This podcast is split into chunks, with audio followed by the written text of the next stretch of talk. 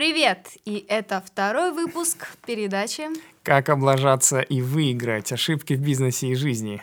Да, вот именно таким голосом Семен нам э, напоминает о том, что это второй выпуск. И сегодня, э, кстати, Семен у нас выступит спикером в отличие от первого раза, где э, блистательная Алена Кришевич занимала весь эфир, в этот раз у нас блистательный Семен Черноножкин займет, займет тот же самый эфир. Привет, Семен. Привет, блистательная Алена Кришевич от блистательного Семена Черноножкина. Ну что, ты готов рассказать, рассказать мне твои самые страшные, самые ужасные, самые беспонтовые лажи, которые ты допускал в своем деле с самого начала и по сей день, которые преследуют тебя в твоих страшных снах или который ты вспоминаешь каждый раз. Остановись. Во время переговоров. Ну что, я слушаю тебя, Семен, это был мой бенефис, а теперь твой. Ну, такого нет, чтобы снилось что-то по ночам, прям, прям вообще. И мы же, мы же тут за то, чтобы ошибаться сознательно, значит, все ошибки — это радость. И ура, проблема, и вперед. А, с чего начать? Ну, хотя бы с того, что ты уже действительно осознал. С чего осознал? То есть у нас э, рейтинг топ-3 Осознанных ошибок. Осознанных ошибок. Ну, первый мне нравится э, такой вот инсайт, который на который потребовалось мне порядка 27 лет, это то, что надо работать. То есть у меня была самая большая лажа в моей жизни. Я считаю, что я думал очень долгий промежуток времени и э, был уверен, что можно что-то сделать такое, что при этом деньги будут приходить сами. Ну, то есть вот так вот ты такой дауншифтер, э, сделал какой-нибудь сайтец, там бабло потекло тебе рекой, вот, и свой путь, когда я начал в 2006 году аж задумываться первый раз о бизнесе и узнавал вообще, что это такое от э, сторонних людей, и первую книжку прочел там по э, как стать миллионером, там, условно говоря. Uh-huh. Вот. С тех пор прошло очень много времени, и мне очень твердо казалось, что я могу сделать что-то такое один раз, что будет мне потом всю жизнь приносить деньги. Это ты в каком тренинге побывал? Прости, пожалуйста. Ну, на самом деле, на эту идею меня наталкивал э, такой именитый автор э, Роберт Киосаки, а, посредственно, конечно же, и каждый интерпретирует его информацию самостоятельно. Я интерпретировал ее именно в таком контексте, и, конечно же, такое, великий, такое великое изобретение и направление бизнеса, как сетевой маркетинг. То есть э, достаточно неплохая площадка для развития личности, роста. Только вот. личности. Личности, да. А, ну, большинству людей личности хорошо. А для некоторых действительно это источник э, финансов и такой. Но вопреки э, мнению большинства в этой же структуре в том числе, э, там надо пахать, и как и везде. Да. И пока я не понял, что надо пахать, я потерял несколько бизнесов, кучу денег и, ну, соответственно, времени, потому что, ну, порядка там шести лет я работал, ну, просто ну, без зарплаты я не работал, я жил в проглоть, не знаю, то есть там когда-то за родителей, когда-то за девушку, там где-то сам подрабатывал, где-то еще что-то, но в итоге все это давало такие скудные плоды. Понятно. Вот, то есть... Твоя первая осознанная лажа, что да. надо работать. Первая осознанная лажа, да, что само собой приходит, ну, только болезни, наверное. Ну, потому что вот эта вот тема финансовая свобода, она настолько так проела мозги многим людям, что они думают, что я сейчас вот что-нибудь насуечу, и там пассивный доход вообще, с моей точки зрения, достаточно мифологическая такая история, потому что даже какие-то инвестиции Э, долгосрочные, краткосрочные, рисковые, не рисковые, они требуют определенной, э, обс, как, определенного обслуживания, в том числе и брокерского обслуживания, и составления портфеля, и если это квартира юридического, юридического обслуживания. То есть в любом случае пассивный доход это нечто такое, конечно. Это некое, некое пассивное количество денег, которое тебе нужно обслуживать активно. Вот, и чем активнее ты их обслуживаешь, да. тем более пассивными они будут. Да. Прекрасно. И, соответственно, тем больше вероятность их не пролажать. Все верно. Не ну так, а, вот ты, ты стал таким, э, э, таким чудесным гением, гением Роберта Киосаки, да. когда осознал, что тебе нужно работать, несмотря ни на что. И что же было дальше? Какая же следующая лажа сделала тебя тобою? Следующая лажа вытекала из предыдущей.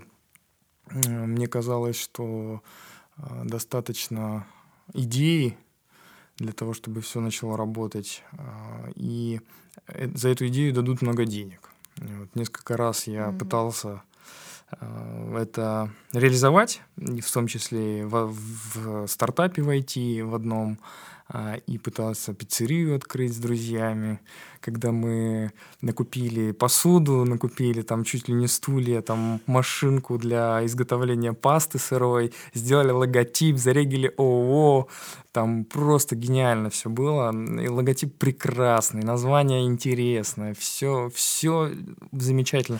Потребовалось на это целых там полгода все, чтобы это согласовать. Причем драки-то были за эти логотипы, за того, какие цвета, какого цвета тарелки будут, а кто будет учредителем, какие доли. А все бы ничего, единственное, чего не было, самой пиццерии. Ну, то есть мы потратили на это кучу денег, а, времени, сил, нервов. Единственное, чего не сделали, не открыли пиццерию. Вот именно поэтому вот этот самый популярный вопрос, с чего начать? Начать надо с работы, начать надо с продажи продукта непосредственно. И это моя вторая лажа. Я очень долго пытался продавать э, воздух и вот этот воздух, он, конечно, не продается, как показала практика.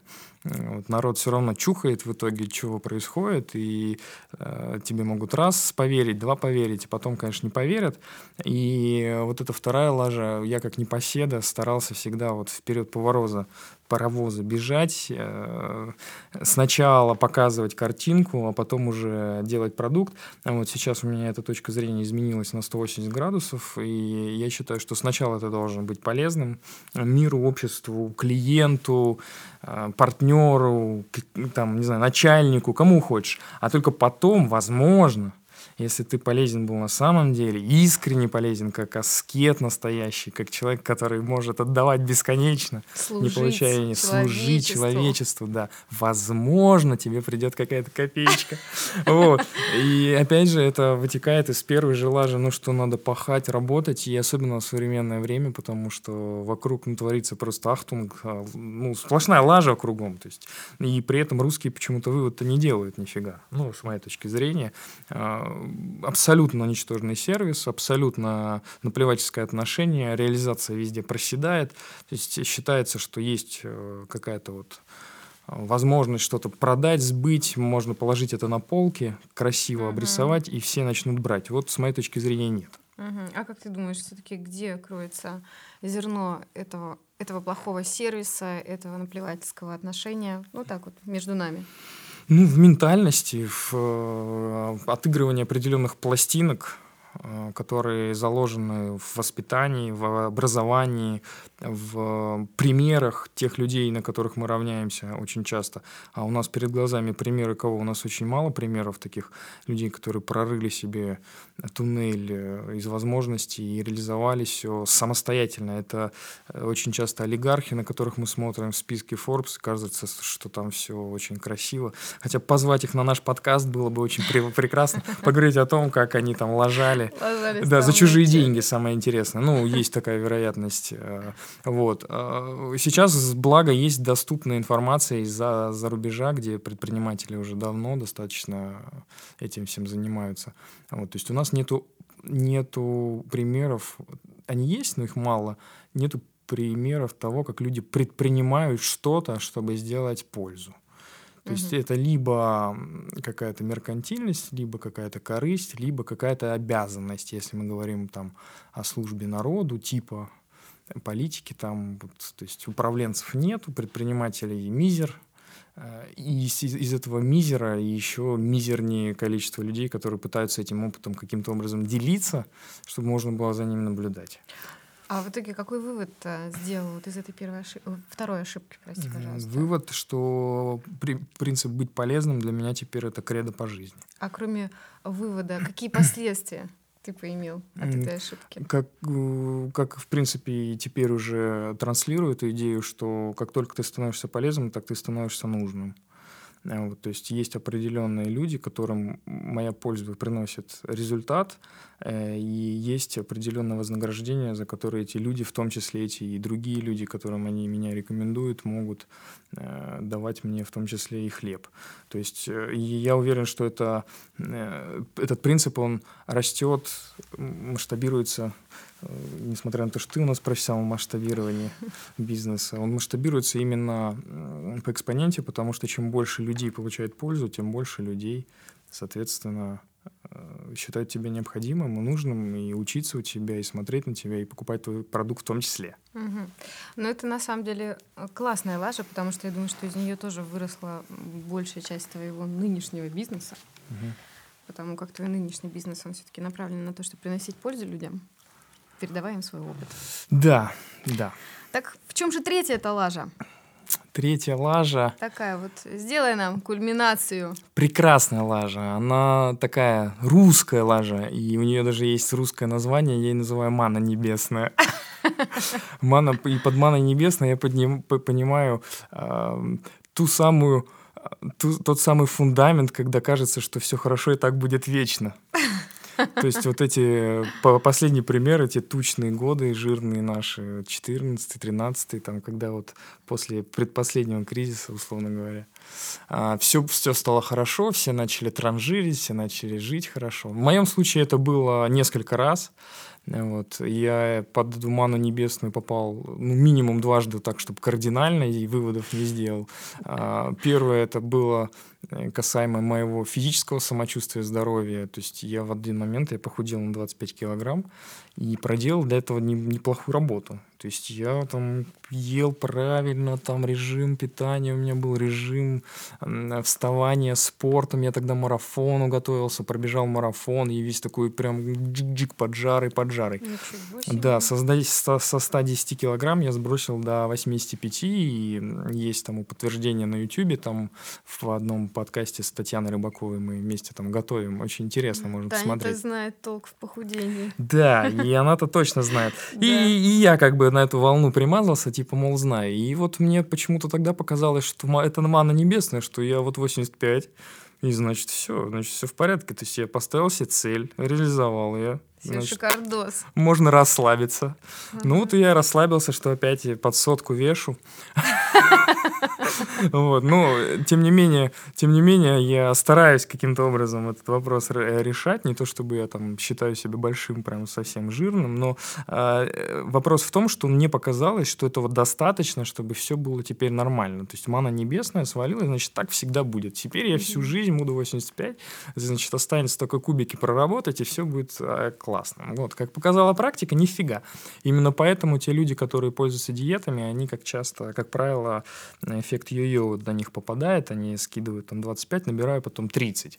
Вот. В моем случае, конечно, с моими нагрузками спортивными это по... не так опасно, но в целом я понимаю, что если бы я не занимался спортом и ел так, как ем, я бы, наверное, в дверь э, нашей прекрасной студии не вошел бы. Вот. И второй раз я под этот же закон попал, когда открыл э, сначала первый магазин, с помощью программы «Бизнес, бизнес старт по франшизам, кстати. А что за магазин, ты расскажи? Бегемотик. Вот. А, детские товары. Детские товары, угу. да. Это была франшиза номер один в то время угу. в России. Они развивались семимильными шагами. Вот, кстати, на эту тему можем с тобой пообщаться, ну, потому что, с моей точки зрения, они все делали неправильно. Ну и, в общем-то, результаты показали сами за себя, потому что большинство их магазинов теперь закрылось просто к чертовой матери. И э, они, с моей точки зрения, не поддерживали тех партнеров, которых открывали. Вот. Я этот опыт теперь использую в своем продвижении франшиз «Мозгобойни». Вот. И значит, взял кредит, открыл магазин, 120 квадратов, набил его товарами, все нормально, платежи там отсрочка полгода, все четко, наличка пошла наличка пошла хорошая. Вот. Фиг с ним, что был кассовый разрыв в полмиллиона, но это ни, никто ж не считал. Зачем? Бабло течет, бабло, значит, надо реализовывать. Вот. Э, как у нас в стране, значит, если есть поток, надо скорее же его куда-то направлять. Куда его направлять? Ну, конечно, в завтраке в ресторанах по утрам. Брюшков. Брюшков поездки, да. В какие-то вещи, там, какое-то наслаждение, в какие-то такие, ну, конечно же, в бизнес обратно, вот какие-то обязательства, вот, хватило ровно на год. Но при этом было чет- четкое ощущение, что это продлится вечность. Ну, то есть вот угу. какая-то такая мана небес, все, поток идет. Мы открыли второй магазин, мы открыли третий магазин, было три магазина. Да ты что? Вот, да, да при... ты гигант бегемотиков. Да, сетевой ага, бизнес такой бегемотики, и это очень прикольный вообще направление бизнеса, детские товары, это очень интересно. Вот. Но розничный бизнес сам по себе очень сложный, mm-hmm. и я понял, что мне до него еще, как до Китая раком, просто разбираться, разбираться и разбираться. Ну, в итоге я разорился. Вот, большой минус, и, соответственно, э, вот э, сейчас я понимаю, что мана небесная – это как раз то, э, на что я сфокусируюсь. То есть вот сейчас хорошо идут дела, конкретно с мозгобойней, например. Я отдаю себе отчет, что завтра может это не быть. Угу.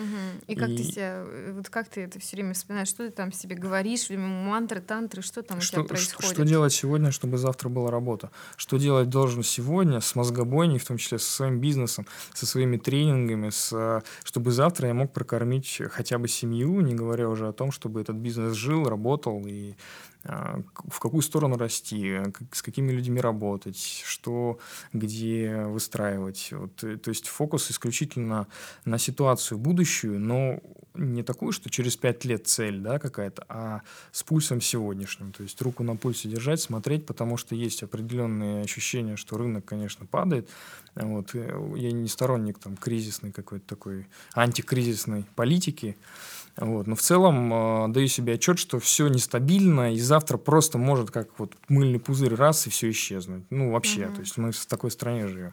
И я теперь начинаю уже к 30 годам понимать, что у меня там семья может сейчас уже формируется, и э, что мне необходимо где-то солому какую-то стелить. Я заботился финансово своей ситуацией. Сейчас с финансовым консультантом работаю. То есть я понимаю, Ты что... начал с э, финансы да. раскладывать как-то, да? Потому что это вот основная штука, которую начинают люди делать после банкротства. Это вот, что-то да, делать с своими да, финансами. Да, да, Даже есть... если они очень небольшие, они там раскладывают, да. перекладывают. Что и... ты в этом смысле сделал? Ну вот, принял? я с финансовым консультантом провел уже несколько встреч, мы пишем финансовый план, есть определенные цели, есть определенные определенный. И основная цель это резервное, конечно, финансирование, это инвестиции в собственное будущее, в пенсионное в том числе. То есть каким образом мне сделать так, чтобы в 60 лет я чувствовал себя спокойно, в порядке и э, мог обеспечить в том числе свою семью и самое главное передать еще что-то детям. А финансовый консультант тебе не сказал, Семен, дорогой, давай под амбарный замок все твои деньги угу. и не трожь ничего, найми себе финансового директора и забудь вообще их трогать. Не было такого? Ну, не было такого, потому что мы все же люди и отдаем себе отчет, ради чего мы зарабатываем. А зарабатываем мы не для того, чтобы зарабатывать, а для того, чтобы жить. И, конечно же, и определенный процент должен идти под амбарный замок, но там есть тоже свои правила. Я думаю, тему финансового, э, финансовых лаж можно отдельным выпуском пускать, ну, потому что через наши руки проходит огромное количество денег. Ну, просто нереально. И вот это вот можно э, лажа 3 со звездочкой вынести. Вот манна небесная заключается в том, что э, через наши пальцы ускользают, ну, просто миллионы вообще. Если не рублей, то долларов, то 100%. Ну, то есть э, огромное количество денег. Если бы мы посчитали, сколько мы за свою жизнь потратили, мы поняли, что мы уже финансовые миллионеры, что мы уже миллионеры. Единственное, что мы не сделали, это не уберегли их. Вот и это лажа номер три, вот такая прям ман небесная. Я считаю, что вот в этом большие ошибки, потому что бизнес очень часто реинвестирует в себя, э, делает какие-то вложения в рекламу, а потом раз, и рынок просто падает, и бизнес оказывается на улице, закредитовывается.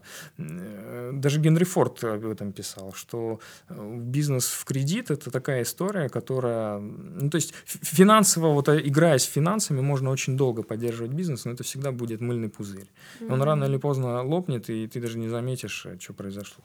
Mm-hmm. Поэтому управление финансами это огромная, конечно, пропасть. И финансовых директоров, на самом деле, если из малого бизнеса так посмотреть э, по, в окружении, их, их практически никто же не нанимает.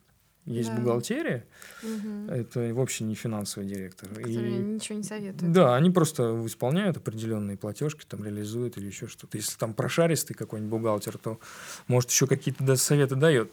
А остальное все. Угу. Где запасы, где что, куда, как в производство, там, как правильно реинвестировать, сколько откладывать, где дивиденды, кто их, зачем, кому. Вот есть бабло пришло, там миллион, там, и слава богу, если там маржинальность высокая такое. 900 вывел, такой сидишь, балдеешь, поехал на, в отпуск там. А, что дальше-то? Да, зачем, да, Проходит полгода и привет, да. И вот так мы, у нас огромное количество окружения таких людей, которые Да. жили, жили, не тужили, а потом раз и куча долгов. Ну что ж, Вот. и для чего-то же эти долги, они создаются? Ну, лажа так они же, да. Вот, могу сказать откровенно, что по- на мне по-прежнему есть э, достаточно крупная сумма, которая вот со своего опыта, могу сказать, э, совет сразу не брать э, в долг у физических лиц, потому что именно благодаря тому, что я брал исключительно у банков, вот, я могу заниматься своим делом дальше и, в общем-то, работать с помощью юристов и в направлении а, исполнительных листов в том числе, потому что если бы это были физические лица, там больше проблем, и э, в том числе и репутационных. Ну Вот, да. Тебе ли не знать. Мне ли не знать. Но ты знаешь, Да. Семен, я тут э, на теме нашей передачи что-то посидела просто так и посчитала вообще всех, всех своих знакомых предпринимателей. Ты знаешь, я из 10 человек, которых считала, ну так, более-менее, которые пришли мне на ум, ни у одного нету э, хотя бы нулевого все, все в минусах. Разные минуса там. 2, 5, 10, 15, 50, 100. Даже одного он насчитал, который минус 950 миллионов. Я на все на это посмотрела и подумала, то ли это российская тенденция, то ли российский менталитет, но что-то российское. А с другой стороны, взглянуть в США, та же самая ерунда. Да Квартиры в кредит в ипотеку, Да. акции, те, которые нужно срочно вернуть или выкупить, если вдруг э, сделал отзыв там банк или еще кто-нибудь. Эта система центрального банка, она бесконечная, ведь, наверное, не стоит пенять только на российский менталитет. Здесь можно пенять э, очень на многих кого, в том числе и на пропаганду кредитования и вообще, и легкие доступные кредиты и все остальное. И я сторонник, конечно, сейчас полагать, что ничего в этом хорошего нету, потому что а, кичиться тем более долгами, это, наверное, неправильно. И я знаю нескольких всего людей в своем окружении, буквально их там даже десятка нету, которые не имеют долгов по кредитам, ни по карточкам, ни почему. Они, Да. э, есть один человек, которого я лично знаю, который вообще не имеет кредитной истории. То есть это скорее сейчас нонсенс, и скорее это исключение из правил. И вот таким а, людям с огромной выдержкой большой респект, потому что остальные а, скорее поддаются. То есть мы же, мы же, просто, мы же просто лажаем. То есть, когда мы берем кредит, мы отдаем себе отчет, что мы так занимаем воздуха там. То есть это точно так же, как сейчас э, поесть в течение там, двух лет а, бургеры, исключительно бургеры с Кока-Колой, потому что они вкусные, нам нравятся, и понять, что там потом я через три года начну бегать. Мол, здоровье я выправлю. Ну, это же не так. Ну да, и я еще хочу призвать слушателей, если кто очень внимательно сейчас нас слушает, подумать над тем, что любой кредит э, в обслуживании стоит процентов. Ну, ну, скажем, очень грубо 20% в год.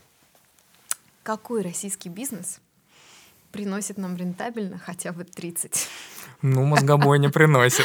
Ну, понятно, да. Есть, есть бизнесы от 30 и выше, но Да. есть производственные бизнесы, есть ритейл-бизнесы Да, да, оффлайн, ой, ритейл там вообще. которые до 30, ну это просто там 25, это Вот. предел. А О там чем вы говорите? На 5% в год эти люди будут Так жить. они там товаром все эти кредиты берут. Они просто берут, э, говорят людям на реализацию и не оплачивают просто платежки потом по ну, несколько лет бывает. Ну, это, это если повезло, а если Да. деньгами взяли и обслуживают свой кредит Да. деньгами, то Ну, получается, это что нормально. получая там 25% прибыли, вы 20 должны отдать. Ага. Ну, то есть уже не говоря про, про все остальное. И получается, на 5% ты должен по- поесть, семью прокормить, съездить куда-нибудь. Мы же за мотивацию, мы же за ошибки. То есть э, будет, будет прекрасно, если на нашем опыте э, товарищ Ваня, который слушает нас сейчас где-нибудь в...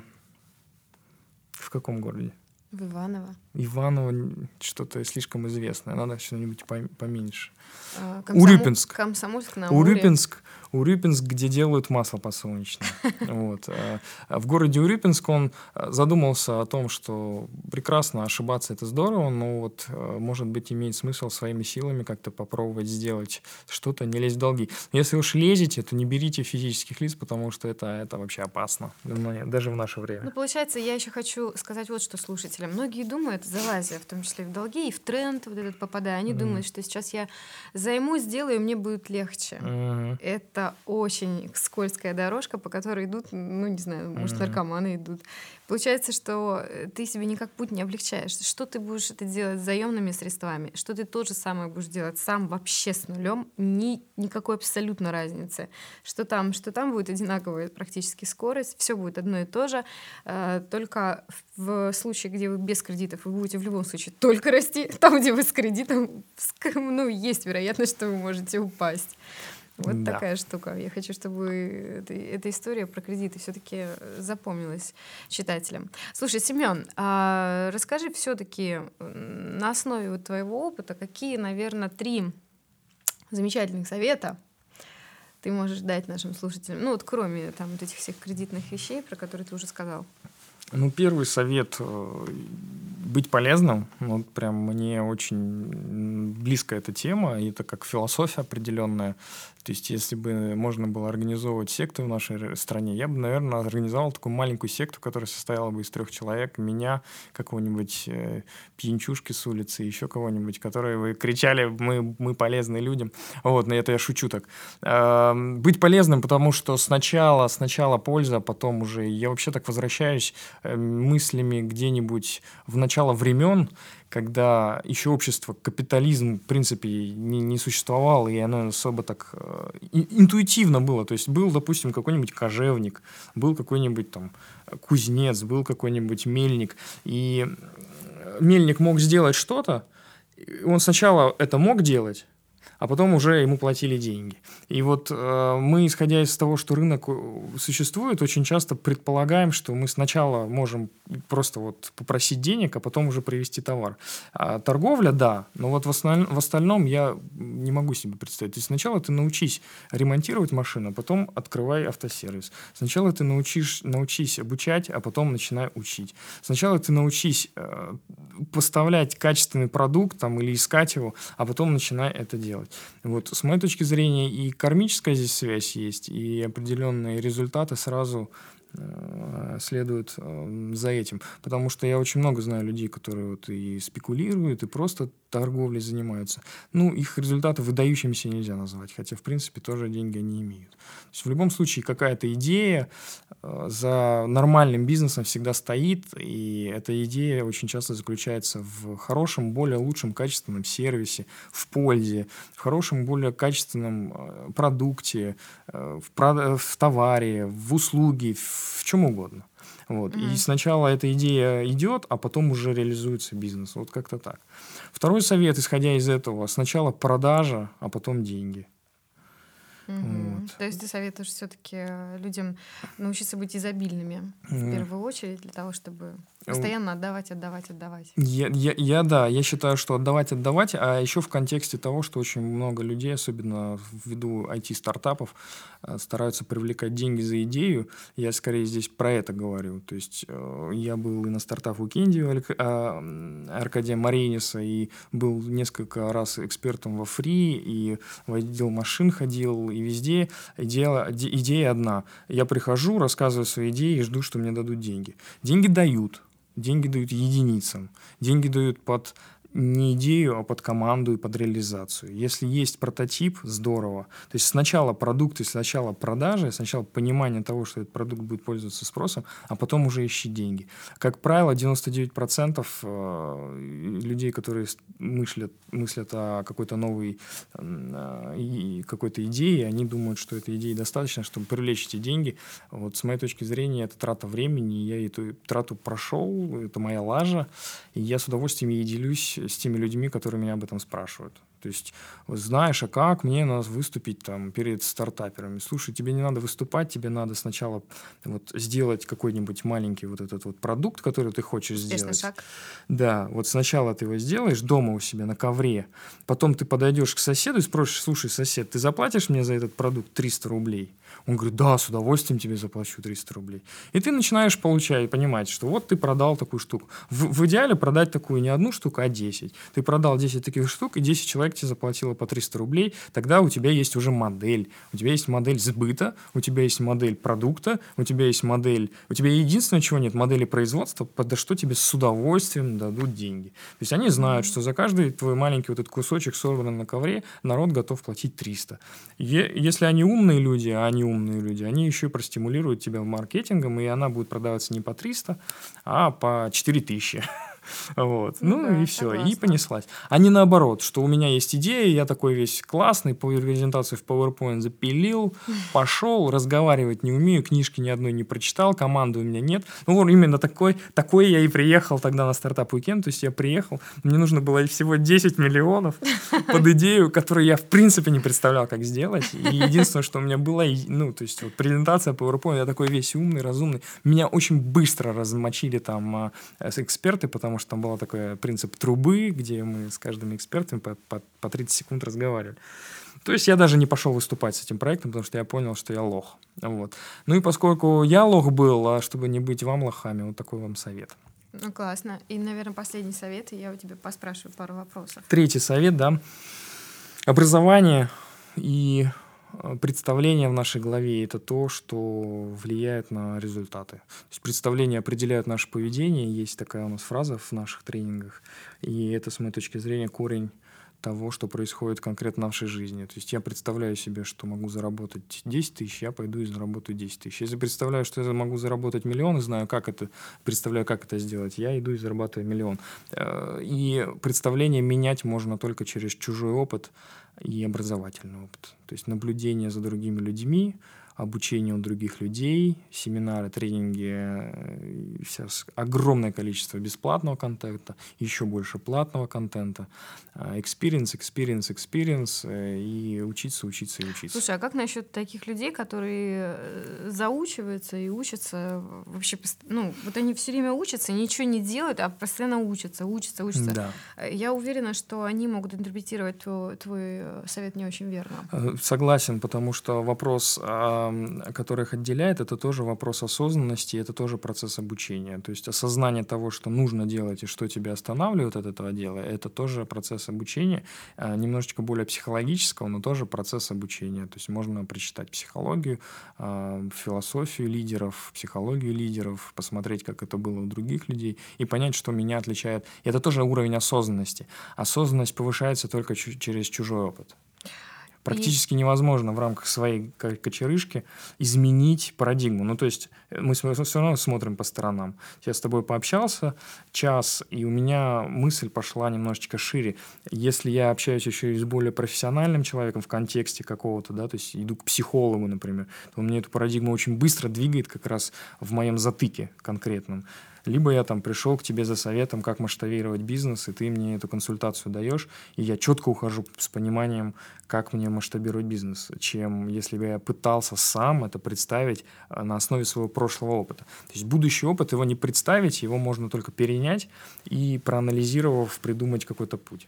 Скажи тогда еще такой очень важный момент. Я думаю, что читатели, ой, слушатели, простите, тоже со мной согласятся насчет того, что э, какие-то книги, там, какие-то статьи, какие-то какие-то культурные ценности нас меняют. Вот э, что на тебя произвело впечатление? Может быть, это какая-то книга, это какой-то фильм, автобиография, картина, все что угодно. Просто, просто повспоминай, пофантазируй. Что, на что сейчас посмотреть или что сейчас почитать тем, кто слышит тебя? Прекрасно, мне нравятся твои вопросы, потому что очень э, люблю я этой темой делиться. Тема книг моя любимая, и мне сдвигали парадигму исключительно книги. Вот.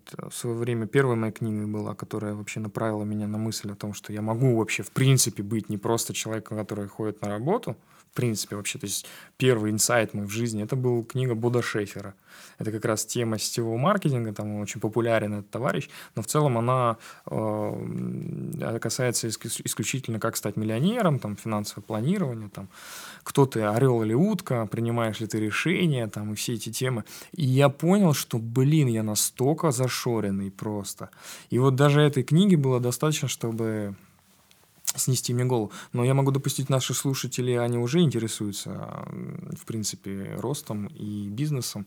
Поэтому из тех книг, которые мне действительно снесли голову в последнее время, в последние несколько лет, я считаю, это книга «Цель» Ильяху Голдрата, которая написана в виде романа, и это целая действительно модель математическая, теория ограничений Голдрата, которая скрыта в таком интересном романе, как человек разруливает ситуацию на своем производстве. Это очень интересно. И у него есть э, продолжение, цель 2, новая цель, есть цель в рознице, это, ну, просто мне вот, то есть я когда прочитал эту книгу, это было очень интересно. Если мы говорим о прикладных каких-то таких вещах, то есть это слабое звено, условно говоря, искать. Где оно находится, во мне, там, в бизнесе, где, где угодно можно применять эту теорию. Это интересно. А из примеров я обожаю автобиографии, истории крупных компаний, именно через наблюдение вот таких вещей я менял мировоззрение, потому что там нету практики какой-то как таковой, инструмента, что ты должен сделать. Ну вот мне очень нравилось и Брэнсон, и Тиньков две, книги вы, вы, выпустил, и Рэй Крок Макдональдс в свои 56 начал делать. Ну это просто, просто феерично, я считаю. И скажите мне, что вы там в свои годы уже ничего не можете достичь, да это просто ну, чушь, потому что огромное количество компаний, и э, полковник Сандерс, который КФС, он тоже старпер уже был и сделал такую махину. Mm-hmm. Вот. История компании Starbucks, история компании Запас, доставляя счастье, прекрасная книга. И все их можно читать. Вот. Я надеюсь, что когда-нибудь руки дойдут до отдельного канала на YouTube про книги, которые я мечтаю. А я пока не забыла, тоже посоветую одну книгу, раз такая uh-huh. пьянка пошла. А, не помню, кто автор, называется «Фанаты бизнеса». Uh-huh. Это русская, исключительно русская книга про бизнесменов, про крупных олигархов 90-х годов наших. Не помню, честно, кто ее написал. Подарил ну, мне эту книгу. Google поможет. Да-да-да. Подарил мне эту книгу «Миллиардер», за что ему очень Правда? благодарна. Ты знаешь да. миллиардеров? Да. Когда мы с ним познакомимся? Приведем ли мы его сюда в подкаст? Это покажет наше будущее. Ну что, Семен, я тебе очень благодарю. И еще, наверное, самый-самый-самый последний вопросик. Скажи же нашим слушателям, как с тобой можно посотрудничать? Ой, со мной можно легко посотрудничать. ВКонтакте можно, в Фейсбуке. Я думаю, что мы э, сейчас еще еще и группку заделаем по, на тему подкаста нашего, чтобы дорогие слушатели могли писать свои вопросы, потому что у нас э, контент достаточно мощный может быть, и нам очень важно, чтобы он попадал туда, куда мы хотим, чтобы он попадал. Вот. И, конечно же, можно будет там, можно через почту. И вообще Семен Черноножкин, э, он не один, конечно, в России, но их не так много, как э, Иванов Кузьминых. Вот. Поэтому ВКонтакте можно легко меня найти в Гугле тоже, в общем. И ты всем будешь отвечать. Я не Клянешься. буду. Ну, ну если, если, если мне напишут пароль э, Алена Кришевич, пароль Алена Кришевич, тогда я отвечаю. Ладно, на этой чудесной ноте, на слове Алена Кришевич мы завершаем второй Спасибо, выпуск нашей передачи. Я постоянно передаю слово название Семену. Как же наша чудесная передача называется? Передача называется «Как облажаться и победить. Ошибки в бизнесе и жизни». А, спасибо, Алена. Прекрасный выпуск. А, Спасибо, до, до новых встреч. Если вам понравилось, обязательно подписывайтесь на наш канал и делайте репосты, лайки, ставьте и пишите ваши комментарии. И обязательно спросите себя и напишите нам, кого бы из э, знаменитых людей или из людей, которые вас вдохновляют, вы бы хотели видеть, вернее, слышать здесь, в нашей студии, потому что со следующего выпуска мы э, запускаем карусель которой уже будут крутиться другие бизнесмены. И очень крупные люди будут рассказывать о своих крупнейших лажах. Крупные по размеру. Шутка. Все, пока-пока. Пока-пока.